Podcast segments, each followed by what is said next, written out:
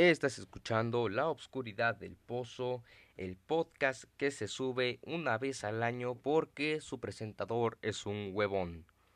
Así que bien, gente, si ustedes son de esas, si ustedes son, si ustedes de ese tipo de gente que les que le gusta escuchar historias de básicamente de mierda, no se preocupe, aquí hablamos de chichis, culos, diarrea, caca, vómito y todo ese tipo, ¿no? Aquí hablamos de mucha caca. Así que sin nada más, de presentación del podcast. Bienvenidos a la oscuridad del pozo. Este es un podcast de terror en donde les voy a narrar crímenes, sucesos extraños en la historia de la humanidad que no han sido resueltos. Me presento, mi nombre es Antonio Samuel y en el episodio de hoy, hoy les contaré leyendas del metro de la Ciudad de México. Así que sin nada más que decir, comenzamos. El transporte público, aparte de ser conocido porque te asaltan, también es conocido porque tiene varias historias de terror. Así que sabiendo esto, pasemos a la primera historia, el vampiro de Barranca del Muerto. La línea 7 del metro es la más profunda de toda la red del CTS Metro. Era de esperarse que gracias a esta profundidad al menos un relato de terror aconteciera aquí. Si bien la estación Barranca del Muerto no tiene ese nombre debido a un hecho paranormal, hay una historia que sí narra algo sobrenatural. Ahora sí, como dice la como dice, lo que la gente cuenta es que un hombre se quedó dormido pasando ya la medianoche y que no despertó hasta que vio hasta que vio que el convoy en el que se encontraba había dejado de dar servicio. Como Barranca del Muerto es terminal, el tren ya estaba resguardado. Pero eso no fue lo que más le aterró, sino descubrir que una figura antropomórfica con orejas puntiagudas y ojos amarillos estaba en el vagón. Y no solo eso, sino que esa criatura se acercaba a él. Eh, disculpen por los ruidos del fondo, por cierto, es el perro. Eh, lo siguiente que el hombre recuerda es haber perdido el conocimiento ah, y recobrarlo en el hospital, en donde, obviamente, nadie le creyó su historia. Esta leyenda urbana del metro se ha difundido a gran velocidad entre los usuarios, y la recomendación más clásica es que nunca te quedes dormido en el metro de noche, mucho menos en la línea 7. Así que pasamos a la historia número 2, patadicos. Así que vamos a ver, ¿no? Este, las ánimas del metro Panteones. La estación Panteones ya tiene una carga bastante tétrica en su nomenclatura el nombre se lo debe a que en los alrededores se ubican cuatro panteones, los cuales son el alemán, español, francés de San Joaquín y San Torún. También es destacable que si observas el mapa de la red puedes ver que la distancia entre el metro Tacuba y Panteones es inusualmente largo. Algunos pasajeros han comentado que la atmósfera se siente un poco opresiva y enrarecida, a tal grado que hay muchos que dicen haber escuchado lamentos alaridos provenientes del más allá. La creencia popular mantiene que son los muertos cuyas almas no encuentran descanso y que se manifiestan en las inmediaciones de esta, de esta estación de Camposantos. La historia número la historia número la historia número 3, el inspector del metro Potrero. Una de las historias más escalofriantes de apariciones nos la cuenta otro trabajador del metro. Su nombre es Mauri Nares, quien ha sido reconocido como el conductor del metro más amable. Él relata una historia que se, que se contaba en el 91, cuando se desempeñaba como auxiliar de estación. En aquel entonces era muy sonado un hecho ocurrido hacía pocos meses antes que tendría como protagonista a un, a un inspector de la línea apellido ah, chingada madre. apellidado bueno con el ah puta madre con el apellido Platanov. No es broma así era su puto apellido Platanov. Eres el señor del plátano. Él trabajaba en la línea 3 aquel día le asignaron trasladarse a Metro por Potrero para esperar un convoy y llevarlo a reparar. El protocolo marcaba que debía notificar su descenso a las vías en caso de ser necesario, pero él nunca lo hizo. Simplemente desapareció. Varias veces fue voceado, varias veces fue investigado desde el puesto central de control, pero nunca hubo respuesta hasta que un hallazgo macabro ocurrió. Al revisar uno de los trenes encontraron el cuerpo. Fue entonces cuando se levantó la sospecha de que se trataba de Platanov. La información se confirmó cuando encontraron la credencial del trabajador. Los acontecimientos extraños comenzaron poco, de, poco después. Los poco después este, los conductores decían ver a una persona entre las vías, por lo que solicitaban el corte de la corriente. Eh, que. Al verificar el tramo no encontraban absolutamente nada. Los hechos ocurrieron varias veces hasta que un día un nuevo auxiliar de estación entró a trabajar. entró a trabajar a la estación Potrero. Este nuevo auxiliar de estación comentó que se encontró con un hombre en las vías del metro. Al verlo con el uniforme, él dedujo que era un compañero o algo así. Así que eh, empezaron a charlar con naturalidad hasta que el extraño le dijo, y cito, si alguien me llega a decir por favor. Que si digo y cito, le estoy robando a Badía, por favor. No, no le estoy robando a nadie. Cito ya es algo que está citando a alguien, pues no, es como que, ¡ay! No. Así que con esta aclaración de que no estoy haciendo nada malo. El extraño le dijo y cito, yo también soy trabajador, soy inspector de la línea y mi apellido Platanov.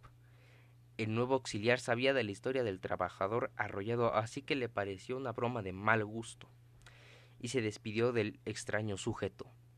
El nuevo auxiliar le reportó de inmediato al jefe de estación, le contó que se encontró a un trabajador, a lo que, a lo que su jefe le dijo no tenías por qué haber encontrado a nadie ahí. No existe ningún inspector en ese tramo. Nadie podría, o sea, nadie podía creerlo, pues el jefe de estación mandó instrucciones de, verificar la, la interestación, pues se había detectado la presencia de una persona no permitida en las vías. La descripción acerca de la persona no autorizada en las, en las inmediaciones de las vías coincidió por completo con el expediente del inspector fallecido. El trabajador se desvaneció y fue inmediatamente hospitalizado. Así que así termina. O sea, un día entras a trabajar, te encuentras con un fantasma y dices, verga, ¿cómo terminé aquí? Pero por suerte todo, nadie resultó herido. Bueno, excepto Platano, que se lo merecía por, su apellido, vaya. Disculpen las, los rasguños, pero pues es el perro. Este, estoy grabando en un cuarto. Este, entonces con esta aclaración, disculpen por favor eh, los, los sonidos externos. Espérenme. Sí, efectivamente ahí está el perro. Leyenda número 4. Las estaciones secretas. Una de las leyendas urbanas del metro más conocidas son la de las estaciones secretas que nunca entraron en, en servicio. Tal vez la más conocida es que la línea 2, la estación Cuatro Caminos, no es la última, y existe una adicional, de uso exclusivo para los cuerpos militares. Esta estación se llamaría Transmisiones Militares y estaría conectada con el campo militar número 1. Mauri, conductor de la línea 2, comenta que durante el periodo que trabajó en la línea que corre de Tasqueña a, a Toreo, también tuvo la inquietud de aquella leyenda que circulaba con mucha frecuencia en estaciones y pasillos. Sin embargo, él descartó la teoría después de algunas investigaciones. Esta fue muy corta, pero ya saben, ¿no? La clásica de no, este, la puerta, había una puerta bien granota naranja y era del escuadrón 201. Que por cierto ese escuadrón sí existió y fue de la Segunda Guerra Mundial, por si se lo preguntan. Fue un escuadrón eh, aéreo que entró en servicio y logró hacer un, eh, un trabajo notable, pero no, no fue tan recordado en sí. La historia número 5, desde aquí te brinco. Las almas de panteones y cuatro caminos. Y les voy a ser sincero, por esta leyenda es la única que no he tenido, o sea, siempre que escribo los guiones, eh, estoy ya sea acompañado con alguien, ¿no? O alguien está junto conmigo y ya yo escribo los guiones, ¿no? Pero esta es la, la única que no he tenido huevos de escribirla a solas. Así que, sabiendo esto, vamos a, a empezar, ¿no? Con esta leyenda. Esto sucedió hace un tiempo, y este relato fue contado por una mujer que trabajó durante un breve tiempo en el metro. Ella era una recién egresada de la escuela durante los años 80. La mujer tenía familia trabajando en el metro y había sido contratada con ayuda en este trabajo. Así que sabiendo que su familia trabaja en el metro, era de esperarse que ella también terminaría en el metro. Ella siempre había querido manejar un tren, y esto se logró tras unos meses de entrenamiento. Tuvo una capacitación por tres semanas, siendo instruida por un hombre que estaba a punto de jubilarse. El tren que le fue asignado por casi dos meses era de la línea 2. Mientras pasaban los días, ella y el señor fueron volviéndose muy buenos amigos, y cada día ella mejoraba en el, en el manejo del tren. Y el señor un día eh, le recomendó que no estuviera muy noche en el metro, pues habían ciertas historias que le habían sucedido y que mucha gente no podría soportar debido a que eran muy extrañas y muy aterradoras. Pues en una de estas historias contó que una compañera fue a terapia psicológica cuando una joven de 17 años se arrojó a las vías frente a sus ojos y no lo y ella no logró frenar. A este la muchacha siempre atenta a sus historias le dijo que ella esperaba nunca le pasara algo así. Una recomendación de su compañero le dijo que nunca se quedara mucho tiempo entre la estación Panteones y Cuatro Caminos, porque ahí sucedía algo de lo algo muy muy muy feo, ¿no? Y de la forma más cliché posible, ella se empezó a reír y le dijo que no creía en estas cosas. El señor le contestó, se puso serio el señor y le dijo, mira, o me haces caso te meto un chingadazo. Bueno, no.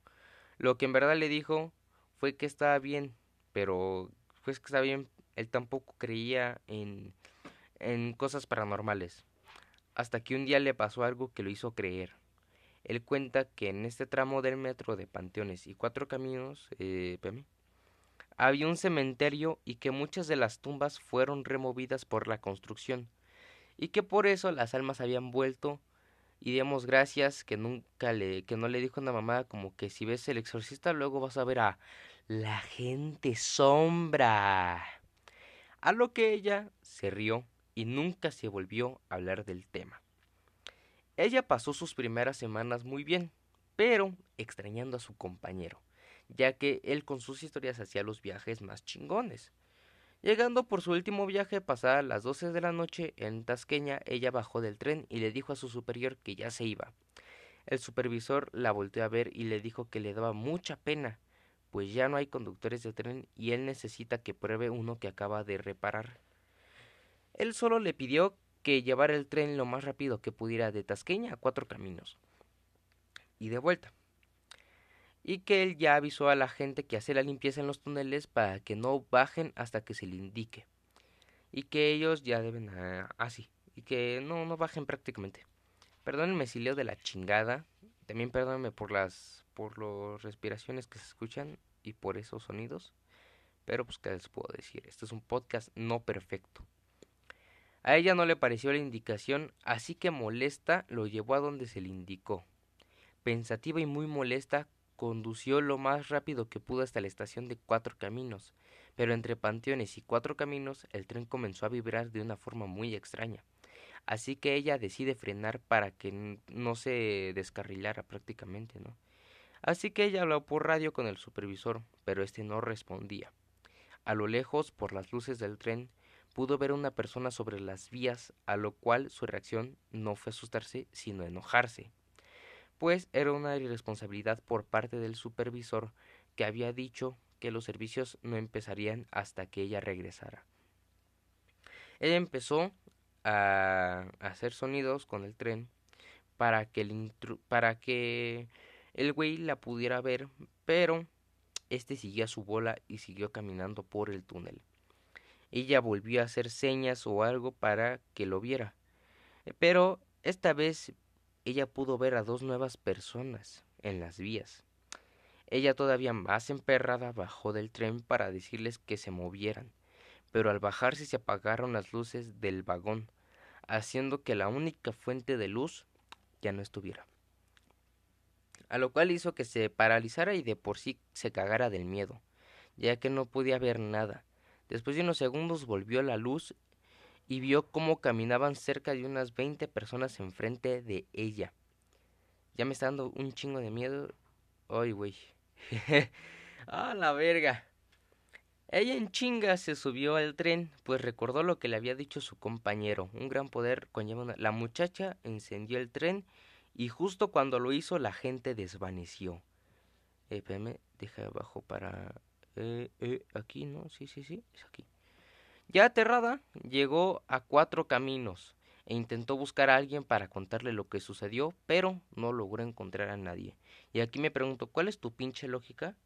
O sea, acabas de ver, no mames, güey, o sea, acabo de ver cómo gente se venía y en vez de salir en chinga del metro dices, no mames, voy a ponerme a buscar a alguien para contarle qué pedo, güey. Voy a buscar a Ramón, güey. Así que ella salió de, del metro en chinga ya y pidió un taxi ahí para ir a su casa.